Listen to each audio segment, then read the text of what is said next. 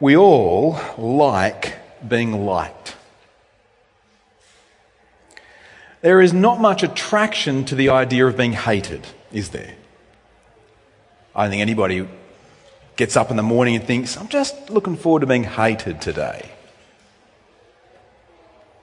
As even one of our own poets have said, and the hater's gonna hate, hate, hate, hate, hate. Baby, I'm just gonna shake, shake, shake. I'm trying to get the number of shakes and hates right. I shake it off, I shake it off, who, who, who, who. It's by the poet Taylor Swift. She wrote that song because she was receiving a lot of hate for various things in her life. No one should have to express the way in which people hate them in such a way as to say, please stop, I've written a song about it. But friends, just like the world we live in, we wouldn't mind if people just liked us. And yet, also, just like the world that we live in, we actually would prefer it if they even approved of us. People want approval in the world. We just want approval in the world. The need for being affirmed is all the more strong. It's strong and high in our agenda in our society. But of all the people in the world who understand the real human experience of what it is to be hated, it is the church. It is Christians across the world and across the centuries, even today. Yes, the world has all sorts of suppressed people.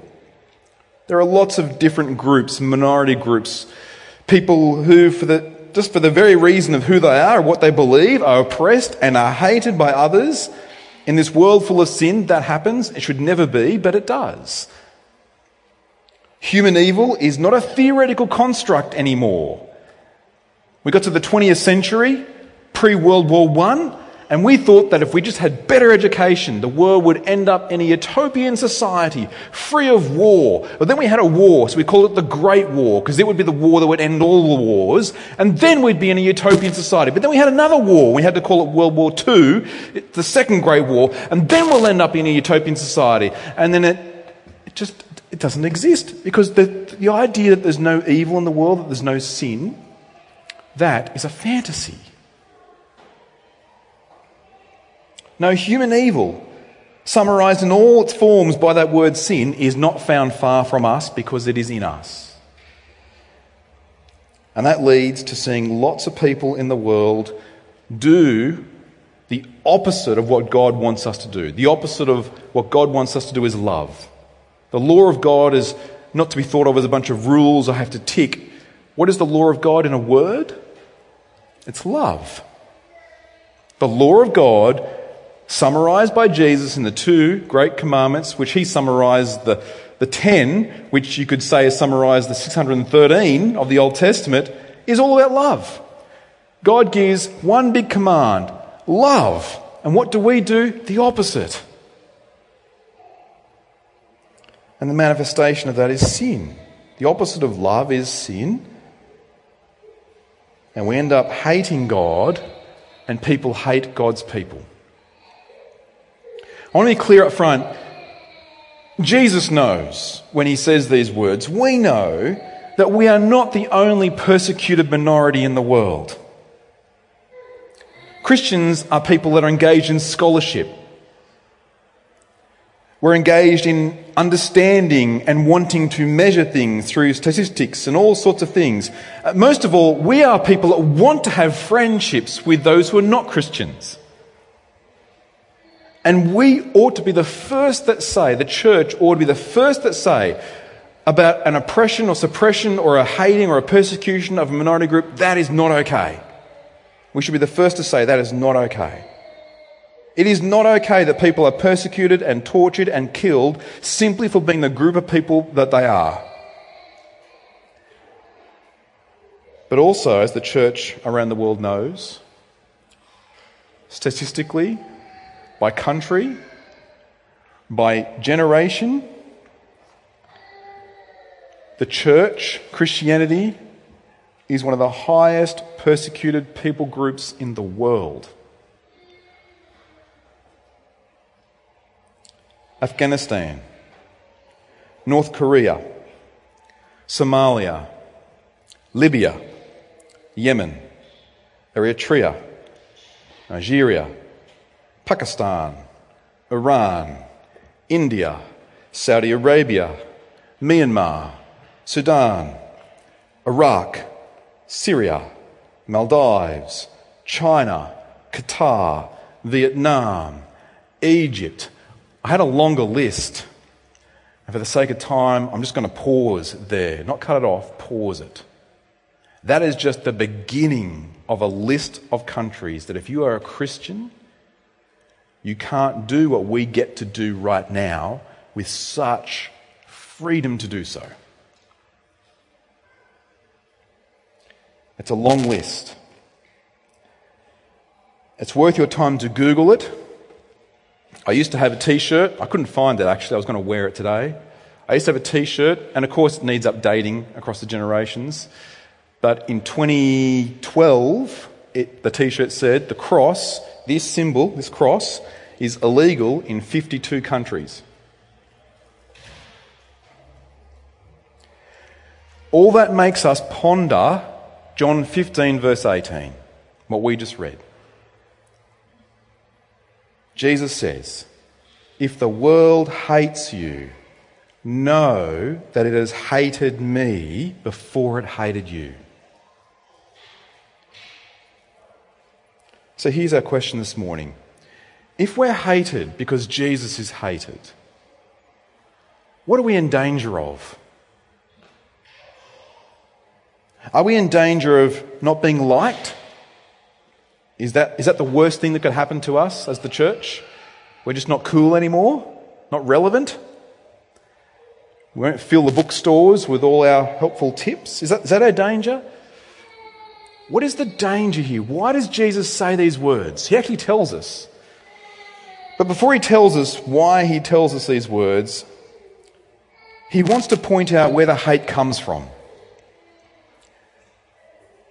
He says basically what Taylor Swift says haters are going to hate. Haters are going to hate. Look at verse 18 to 25. See, as we keep seeing each week in John's Gospel, John's Gospel is a unique book among the four Gospels. See, unlike Matthew, Mark, and Luke, that are kind of synced together, uh, John is different. John is a different gospel. You'll notice as you've got your Bible in front of you, and I hope you have, as you look in your Bible in John's Gospels, the first 12 chapters are all about Jesus' public ministry. Uh, but then we come across to 12, 13, 14, 15, and we actually see five chapters, five chapters that is one conversation. Five chapters, one night, one conversation, and in this conversation, Jesus is speaking to his disciples and he's speaking to us about our discipleship. He already has said in verse 17, by the way, these things I command you that you love one another. So, verse 17, the immediate context of our passage today, last week, Jesus was saying, Love is the command. The command is to love. And as they walk now from the upper room where they shared the Last Supper, as they walk to the Garden of Gethsemane, they're walking and talking and having this conversation, and Jesus has said, The hour has come. The cross is looming large. Jesus now turns to the subject of what is the cross about? It is about hate.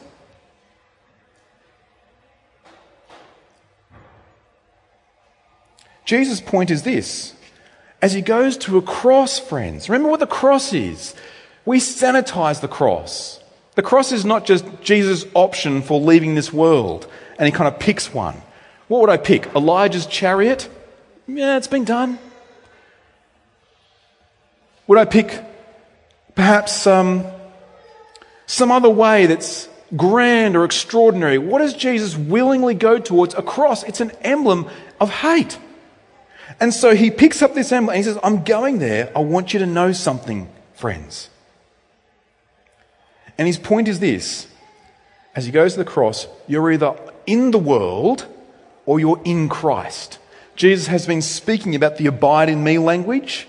And his point is this you're either abiding in the world, because you can't help living in the world, right? We're, we're here. You got up in the morning and we live still on this planet.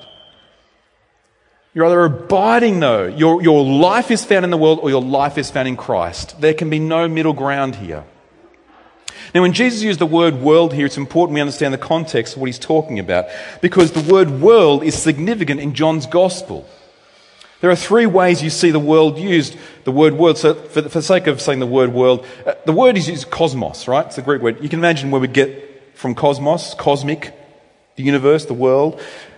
Well, that word cosmos is used. It's used in three particular ways. Uh, we see that across the Bible. We see it in, in John's gospel here. The first way, when, when the word cosmos or world is used, it's, it's a way that describes all people, Jew and Gentile, all people in the world. Most famous passage in the world describes that. Can you think of it? John 3.16. And how's it to say the world is described? For God to love the world so we see there that, that, the world, the word world, cosmos, can be used to describe all types of people around the world. That God loves all types of people in the world, that He would send His Son, that whoever believes from all types of people in the world, they will not perish. That's, that's the first way He uses the word world. I think it's wonderful, actually, that John, who writes his gospel, who also writes three letters, 1st, 2nd, 3rd John, also writes the book Revelation. And in Revelation 7, what do we see in Revelation 7? John has this vision of heaven, and what do we see? There are people from all tribes, nations, and tongues from all around the world who have believed in Jesus and who praise him by the blood of the Lamb that saves. It's a wonderful description. The first way that John uses the word world is to describe all types of people in the world who need saving. Let's, let's hold that first. Secondly, the second way the word world or cosmos is used, even in John's gospel, the second way it's used is to describe just the created universe that we exist in, the world you woke up in this morning. An example of that is the very last verse of John's gospel. The very last verse of John's gospel says this Now there are many other things that Jesus did, but were every one of them to be written, I suppose the whole world itself would not contain the books that could be written. Now, He's not talking about people that need saving. He's talking about just, there's not enough room in this building to have all the books that Jesus said and did. There's not enough room, in fact, in Australia. There's not enough room in the whole world to describe all that we could describe about what Jesus came and said and did. That's the second use. And then there's a third use, and this is the use that is the predominant use in John's gospel. The third use of the world, third use of the word cosmos, is to describe godless humanity. Consistently throughout John's Gospel, when Jesus uses this word, particularly here, he's describing a world that is godless and hates God. And so we see verse 19, John 15 19. If you were of the world, the world would love you. If you abided in the world, the world would love you. In fact, Jesus says it would love you as its own. Oh, come in, you're in, the, you're in our family as its own. But, Jesus says, because you are not of the world, but I chose you out of the world, therefore the world hates you. Jesus uses the word world to describe the total attitude of human rebellion against God. It's the primary way it's used in this passage. He's teaching his disciples basic fundamental things of what it means to be a disciple. To be a Christian, to have the word Christ at the start of your name, that's who you are, that's your identity, is to be of Christ. If he is hated, if Christ is hated, Christians, Christians are going to be hated too. Jesus has already said this. He's used this phrase, but he says it in verse 20 Remember the word that I said to you. A servant is no greater than his master. If they persecuted me, they will also persecute you. If they kept my word, they will keep your word. There are two ways to live in the world. And Jesus is saying, because of what is about to happen to him at the cross, we are not far from being treated that way too. Friends, we need to absorb this and just reflect upon this. Our Lord and God came in flesh and was persecuted. Jesus was vilified and then crucified. He was mocked, he was jeered at, he was made fun of, and all the jokes weren't funny, they were spiteful. And this is how the world feels and functions towards Jesus' people with hate. Paul writes to Timothy, 2 Timothy 3 verse 12, Indeed, all who desire to live a godly life in Christ Jesus will be persecuted. Now, I feel the objections, right? I can, I can, I can sense it coming. Oh, no, no, no. Hate's a very pointed word. Don't use the word hate. Well, it's not me that used it. Like, I work hard at the translations. I'm looking at the word. There's no other. It's, it's, it's hate, right? It's, it's not no, ambivalence. It's not dislike. It's not I'm not cool with. It's not I'm kind of a little bit halfway with. Australians love sitting on a fence. It's not I'm sort of there. It's not even agnostic. It's not an atheistic. It's I hate. I, I, I hate. It's the same language it's used for hate equals murder by Jesus. Hate is a pointy word. Because hate seeks to hurt people and harm people. They didn't put Jesus on a cross to tickle him, tickle to death. Now, some might say, I don't hate Christ. I don't hate Christ. I like Jesus. But we need to see the context of this conversation. Because, friends, this is not Christianity or Jesus with a victim complex. We're not having a persecution complex here. Jesus is not playing the victim with a victim mentality. Jesus has come into the world to reveal God and rescue the world. Jesus comes sent by God the Father to save and gather his people. And the reason that God the Son has been sent on this rescue mission is because of what Jesus says next. They already hated God the Father in the first place. Jesus doesn't come to rescue us from poor education. And Jesus isn't going to rescue us because, you know, we're not all kind of getting along. And it's not like a parent comes to the playpen. Hey, what's going on here? Hey, hey, hey, hey, hey. Stop, stop, stop it, stop it. Just play nice and you'll get your iPads. God doesn't come in just to kind of just bring some calm to the playpen.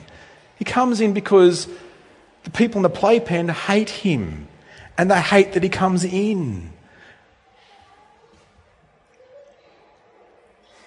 Haters going to hate. Ever since Genesis 3. It's a traditional hate. And it's also an irrational hate. Look what Jesus says, verse 21. This is the stuff of Cain and Abel, friends. Verse 21. But all these things they will do to you on account of my name, because they do not know him who sent me. If I had come and spoken to them, they would not have been guilty of sin, but now they have no excuse for their sin. Whoever hates me hates my Father also. We live in a world that has an active hate for God. It's not ambivalence, it's active. The world does not want to be in the presence of God. If it would, the whole world would be now in the presence of God by trusting Him. They don't. And so we have Jesus coming to the world. Now, friends, I hear the next objection. But there's a lot of nice people in the world, and nice people like Jesus. But you need to really reflect on Jesus' words here. You could be the nicest person on the street and you can actually use your niceness as a barrier to relationship with God. You can be a nice person and you can just want to, yeah, in your nicety, keep God at a distance. Keep relationship, real relationship with God at a distance, and just play nice. No thanks. But I can be nice.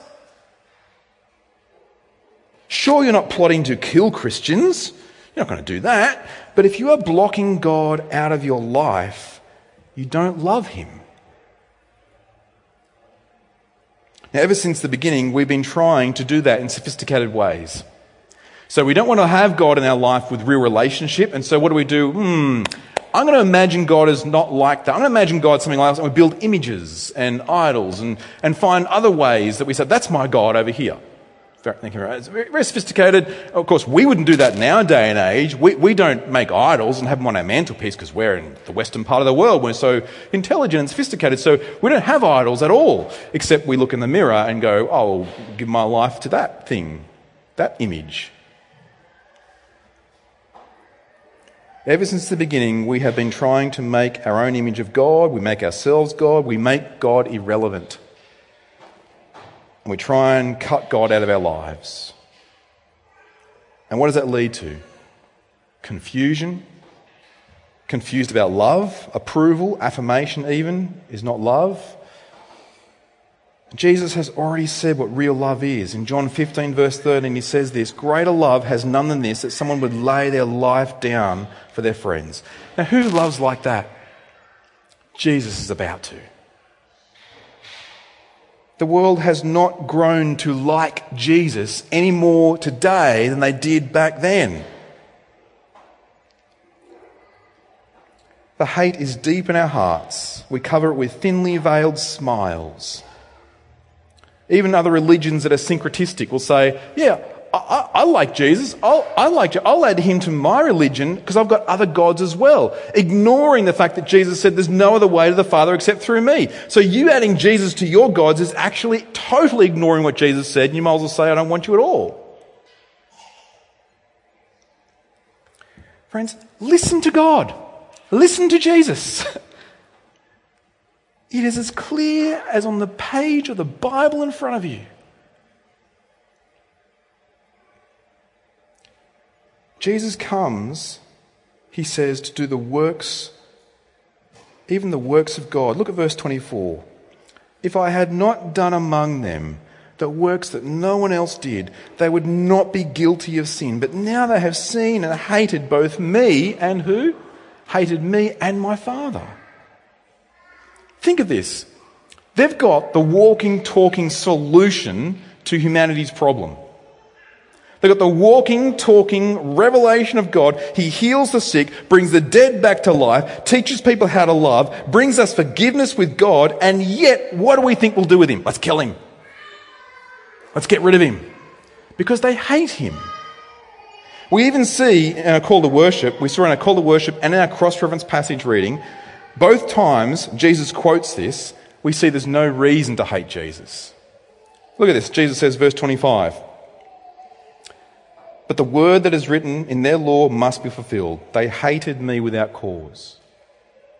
Jesus has not hurt anyone. Can you think of a time when Jesus hurt anyone, harmed anyone? Even when he got angry, righteously angry, and turned some tables, made a whip. We have no hearing that that whip made contact with anyone and hurt anyone. Here is someone that the governor of the day of the Roman court says, I find nothing guilty in this person. Perfect man. And yet they hated him without cause. Why do people hate Jesus? Why do people hate Jesus? because Jesus' words and works expose their underlying hate of God the Father ever since the beginning.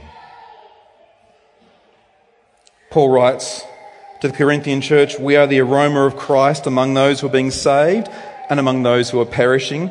To one is a fragrance from death to death, the other a fragrance from life to life. Paul says basically it's like wearing perfume or cologne.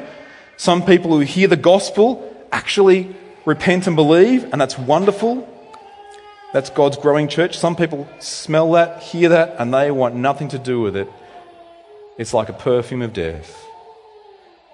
You see, to not abide in Christ is to be of the world. Jesus says, if you were of the world, they'd love us, but we're hated because we're not of the world. A Christian church is a church that says, I don't just sign up to a club, I'm not just members of an organization. A Christian church is a church that says, I identify as being of Christ. That's my identity. It's actually core to who I am. I identify as being of Christ. And so we're hated. But I want to also say something else into the room that happens in Christian culture, which should not be, but I think happens is sometimes we as Christians then hear these words and then go, oh yeah, we're going to be hated. And now we want to almost like seek to be hated. Like we make it our pastime. Reforming, we don't seek to be hated. If you seek to be hated, if you want to be hated, you might need some help to think through that. Particularly from what Jesus is saying here in John's Gospel. See, we're not, we're not to be hated because we're hateful. We're not to be hated because we're behaving badly. We're not to be hated because we're just being a jerk. We, we, no, we actually are meant to be all in with Jesus, which means we actually respond with love. So you, you may think also, though, well, you're not hated for being a Christian. Perhaps you've never felt any, you've never been defriended for being a Christian. I have. From high school friends that are dear to me, I, I went on shooting expeditions with them. I went to their weddings, married one of them. because I'm a Christian now in the climate we live in, defriended, won't talk to me. Amy's the same. You may never have had that. That's maybe never been your experience. I've never been hated. In fact, I've been liked for being a Christian. I want to say, well, praise God. Firstly, maybe you just need to grow a little bit older and see what happens. Secondly, but thirdly, if you've never been hated for being a Christian, remember, when you put on the team jersey, the team jumper that says you're Christian, you join a worldwide team of people that are hated for being Christian. You join that team. And this is not the time and season to forget the persecuted church in our prayers and generosity. Jesus even says, and here's where it gets extraordinary for him, but also for us. Jesus even says in chapter 16, verse 2, people who look like of the same religion, even, will even hate us. Look, look at this. You could even be from progressive or liberal churches they look like are of the same religion. In the world's eyes, they're, oh, that's a Christian church, and you're a Christian church. And then what happens is this they will try and court the world's love by using um, faithful churches like us as click and kill bait. So if, if you disagree on a particular issue, and we as a, a faithful church want to say, well, this is what the Bible says, and we say it quietly. We're not trying to seek to be hated. This is what the Bible says. What happens is the progressive liberal church looks like to the world and media, well, that's a church as well. They say, yeah, they don't really love people and, you know, they're, they're awful and, and so forth and so on. And what happens is, verse 16, uh, 16 verse 2, they will put you out of the synagogues. Indeed, the hour is coming when whoever kills you will think he's offering service to God. God would not want faithful churches to say this, so let's just pillar them. And so, in a world that hates Jesus and his church, Jesus comes to say something to us. Two things. These two things are briefer than that first point. These two things. One, calling on the witnesses. Look at verse 26. There's a but. There's a but in verse 26. See, what happens for us in our world is we hear all about how the world's going to hate Jesus and the world hates us. And I intentionally wanted to stay there for a while because what happens to our society amongst Christians and churches is we let that boil too long. Boil up and, go, and we get angry. And we need to read verse 26. There's a but. But when the Helper comes, whom I will send to you from the Father, the Spirit of truth who proceeds from the Father. He will bear witness about me, and you will also bear witness because you've been with me from the beginning. See, in this nighttime conversation that Jesus is having with disciples, he's spoken about God the Father, God the Son, God the Holy Spirit. He's spoken about the Trinity. You can hear a sermon recently, go to our website, you can hear about the triune God. And now Jesus focuses on the Spirit the Holy Spirit who says He is a Spirit of truth. He will come and He's going to come in power. And this particular power that Jesus speaks about is the power to witness. Now, in the Bible, there are different types of witnessing. So, Jesus sends out the 12, the 12 disciples who become the 12 apostles. The Greek word apostolos means sent one. So the apostles are sent. Now, of course, as they're walking to the Garden of Gethsemane, do you know the number of them by now? Well, there's 11, because Judas has already gone out to do his thing. And he's going to meet them at the garden for his other purposes that we'll see soon. There's 11, but they do get a replacement, the 12. And to get the replacement, who is Matthias, how do they do that? They have a job description for an apostle in Acts chapter 1. They have to have seen the risen Jesus, been with him in his public ministry, all these things that, by the way, none of us today could claim to have done we don't have those type of witnesses today. We don't have those apostles. People that claim they're an apostle need to read Acts 1. There are no such thing today.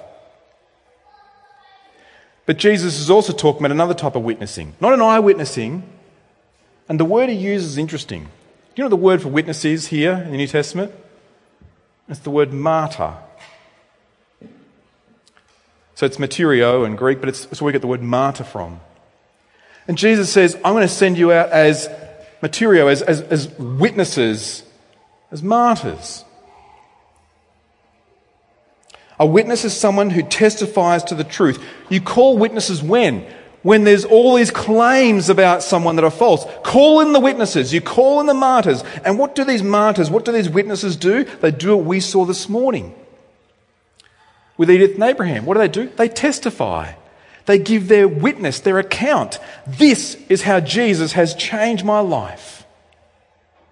And Jesus is saying, I know you're going to feel the hate. I know haters are going to hate, hate, hate, hate, hate. Woo hoo hoo hoo. I know it's going to be like that. But get this, I'm sending my Holy Spirit in power, and He's going to see you not cower back and not get angry. He's going to see you respond with words and witness and testimony to Jesus. Because this is the third point. The Holy Spirit comes to help us in a needy world. Look at verse 8, chapter 16, verse 8. And when he comes, he'll convict the world concerning sin and righteousness and judgment. Concerning sin because they do not believe in me. What is the purpose statement of John's gospel, friends? You've been with us in the series, you know this. What is the purpose statement of John's gospel in chapter 20? It's up on the screen. John writes this gospel that you may believe and have life. You this, Jesus is sending the Spirit into a world of hate to bring the message of life. Christ will send the Spirit in power, proceeding from the Father. Thank you, Nicene Creed. Proceeding from the Father and the Son. This means we clearly see the Holy Spirit is not doing his own thing, the Holy Spirit is not about the Holy Spirit. We see whole movements and churches. It's all about the Holy Spirit. The Holy Spirit is not about the Holy Spirit.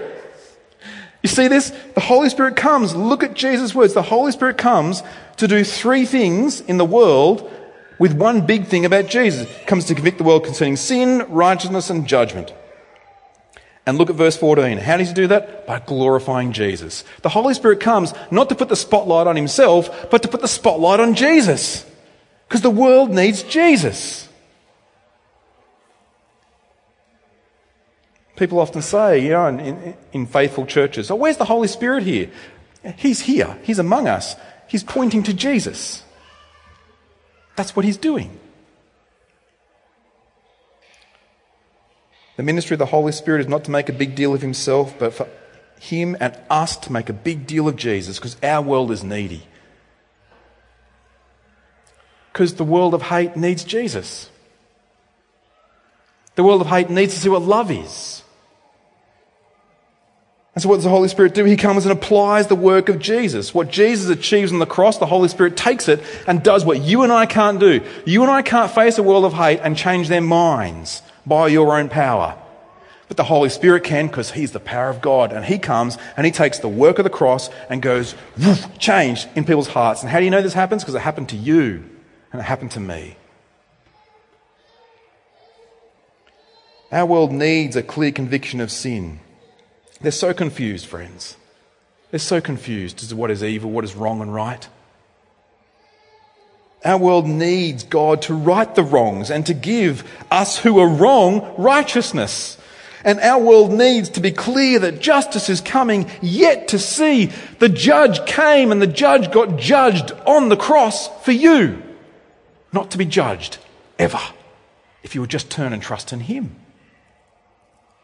Because here's my question when you look at the cross that Christ is about to go to, where do we see sin, righteousness, and judgment meet?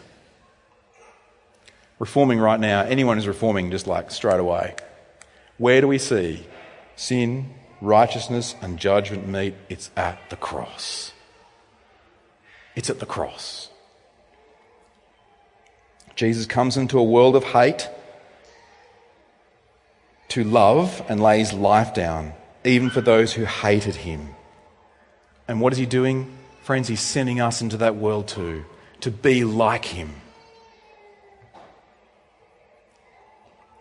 So if you're hated for being of Christ, what are you most in danger of? Not being liked? Is that our problem? It's not our problem. Jesus tells us actually in chapter 16, verse 1. Why does Jesus say all this? Here it is. I have said all these things to you to keep you from falling away. This is where we finish, friends. This is why Jesus said it. You need to hear this clearly. Christians, Christians around the world, and Christians around the world don't listen to me necessarily, or you and I, but like if you happen to be listening and you're not a Reforming church, but particularly Reforming church, us who are here, Jesus does not say these things to make us angry. I think there has been whole ministries and platforms built upon Christian anger. And that is unhealthy, it's ungodly, it's unbiblical. If you build your whole platform, your reason for existence and having a voice in our society so that you can get Christians angry about people being angry at them, what are you doing? You're not doing what Jesus tells you to do. Jesus does not tell us these words to stir us up into a frenzy of frenetic social media response and anger. How dare they? Cancel. Blah, blah, blah, blah, blah, blah. He does not tell these words for us to do that. So why do we do that? That's a natural human reaction. The supernatural reaction, now that we've got the Holy Spirit, is to not respond that way.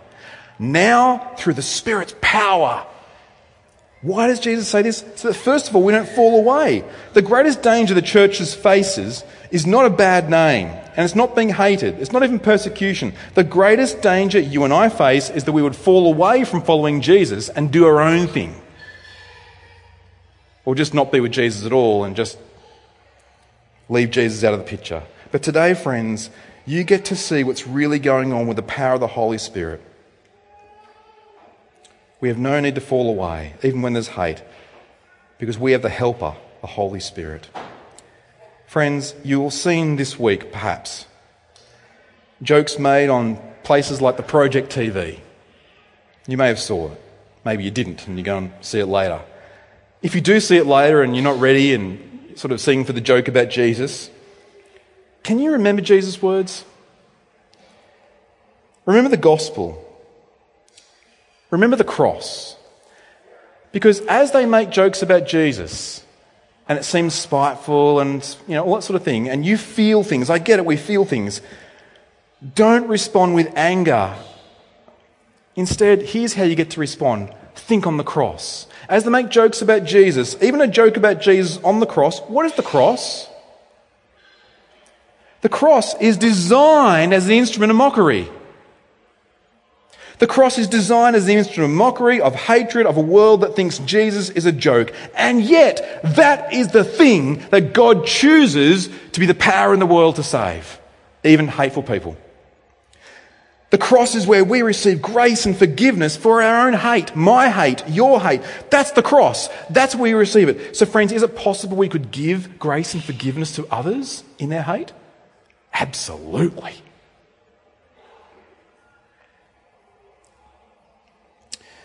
I want to tell you a little story to finish. There's a church father in early church history. His name is Tertullian. Cool name if you're naming your kids one day. But Tertullian said, you know, when you kill Christians, you hate them, and perhaps they die, the blood of the martyrs, the blood of the witnesses, is the seed of the church.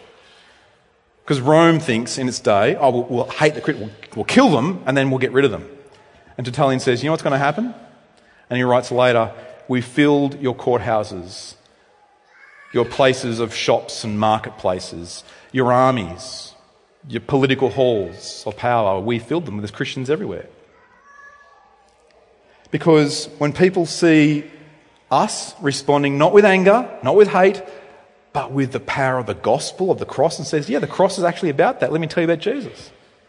That's what changes the world. In a few weeks' time, we're going to have a Q&A event in a pub. Lord willing, I should say, it, James writes. The events committee are organising it. It's going to be a great event. Botanical Hotel, if you're not sure where that is, it's just down the street. It's not far from here. Palm Sunday afternoon. It's pretty quiet. We've seen how quiet it is, but we would love to invite our friends to come along and ask questions about Easter, about Christianity, have a Q&A. Now, I've seen Q&As and I've seen them go sideways, humanly speaking. So imagine this. Imagine that Q&A is happening and whether it's me on the panel or it's a few of us, I don't know yet, we'll work it out. But imagine the panelists are getting hammered. Like imagine someone brings someone along or someone sees the advert and they go, oh, this is going to be just like, you know, Christians of the Lions. And imagine we're just getting absolutely hammered. And there's someone standing at a microphone in the room and they're just hammering us and, and we just reply with love and grace and gentleness and meekness. Imagine that happens. You might be tempted to think we lost. Like that the angry person, the hateful person won, they had the microphone. But then imagine this. Imagine you're sitting there with your friend and you're going, oh, hmm. oh Russ, I just wish you were smarter. If you had a smart comment for that reply, that would have been better. Yeah, bam, you would have won. Whoa! Oh, we need a better pastor. Maybe that's what you're thinking. Maybe not. But imagine you're just feeling it, right? Don't think it's just the hateful, angry, loud people in the room who are really looking for Jesus too and need Jesus too. Imagine you turn to your friend and you say to your friend, um, So, um, uh, what do you think of that? But imagine your friend says, well, I don't know about that. My grandfather died last week, and I'd like to know what Jesus says about death. There is a quiet crowd of people looking on who need to know about Jesus. And we've got all the power in the universe, in the world even, to share what we know about Jesus. Let's pray. Our gracious God and Father, we thank you for your word to us. We pray that we now, looking at that world that may have hate now, would recognize that we once were enemies of you. And so we pray that we would be encouraged by your word, that we would be equipped to pray, that we would be ready for the hate and love like it's going out of fashion, that we'd be ready to not fall away, that we would be, by believing in Jesus, finding our hope safe in Him we thank you that hatred didn't quench the compassion of Christ and it won't quench ours by your Spirit working in us. And we pray now that we would hold on to this, that Jesus, our hope, would be, knowing that yet not I, but through Christ in me. All this we pray. In Jesus' name, Amen. Amen.